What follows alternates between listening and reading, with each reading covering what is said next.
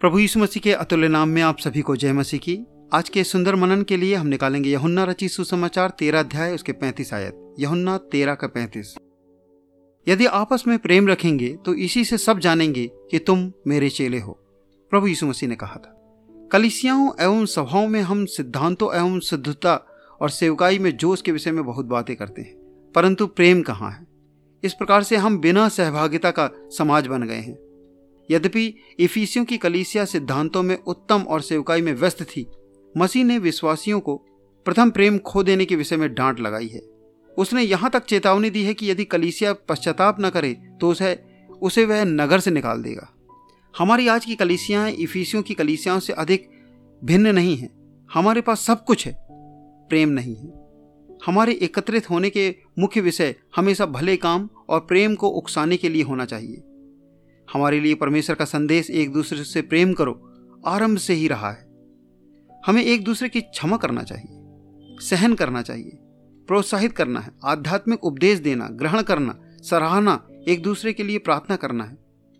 मसीह स्वयं हमारे लिए प्रेम का नमूना है।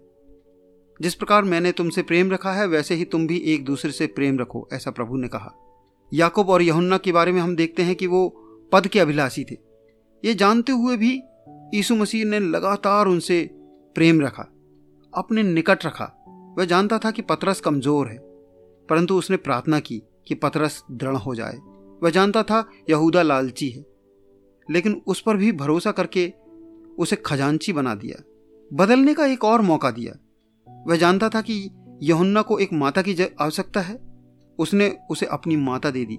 वह जानता था कि परीक्षा की घड़ी में उसके सारे चेले उसको अकेला छोड़कर भाग जाएँगे। फिर भी उसने उनको सबसे प्रेम किया। उनको गुप्त बातें, पिता की गुप्त बातें, स्वर्ग की गुप्त बातें खुलकर बता दी। उसके चेले उसके मित्र थे, जिनमें धोखा देने वाला यहूदा भी सम्मिलित था। हमारे पास लोगों से प्रेम ना करने के अनेकों बहाने होते हैं। भारतीय कलीसिया में जातिवाद एक महामारी है, परंतु उनमें ना तो यहूदी था, ना कोई यूनानी। केवल मसीह सब में और सब कुछ है। कॉलेज का एक छात्र जो पहले नास्तिक था, मसीह को ग्रहण करने के बाद कलीसिया में जातिवाद देखकर सन्न रह गया। वह सोचता था, जाति, जातिवाद केवल अन्य जातियों में होता है। कुछ कलीसियाएँ गोल्डन जुबली मना रही हैं। सौ वर्ष पूरे हो गए हैं, परंतु उनमें जातिवाद की भावना हर स्तर पर विद्यमान है। शर्मनाक है ये बात। कलीसिया में इस सामाजिक बुराई को देखकर भी प्रचारकों के ओठ सिले हुए हैं। क्या आपको विश्वास है कि ऐसी कलीसिया समाज को बदल देगी। अपने भाई बहनों के प्रति प्रेम दर्शाने का एक व्यवहारिक तरीका है कि अपनी भौतिक आशीषें उनके साथ उन्हें आवश्यकता है बांटे। पैंतेकुस्त के दिन यह स्वाभाविक रूप से हुआ है। मसीह के प्रेम से भरी कलीसिया पृथ्वी का नमक है। जगत की ज्योति है। वो पहाड़ पर वो बसा हुआ नगर है जो किसी की दृष्टि से छुप नहीं सकता। परमेश्वर इन वचनों के द्वारा आप सबको आशीष दे।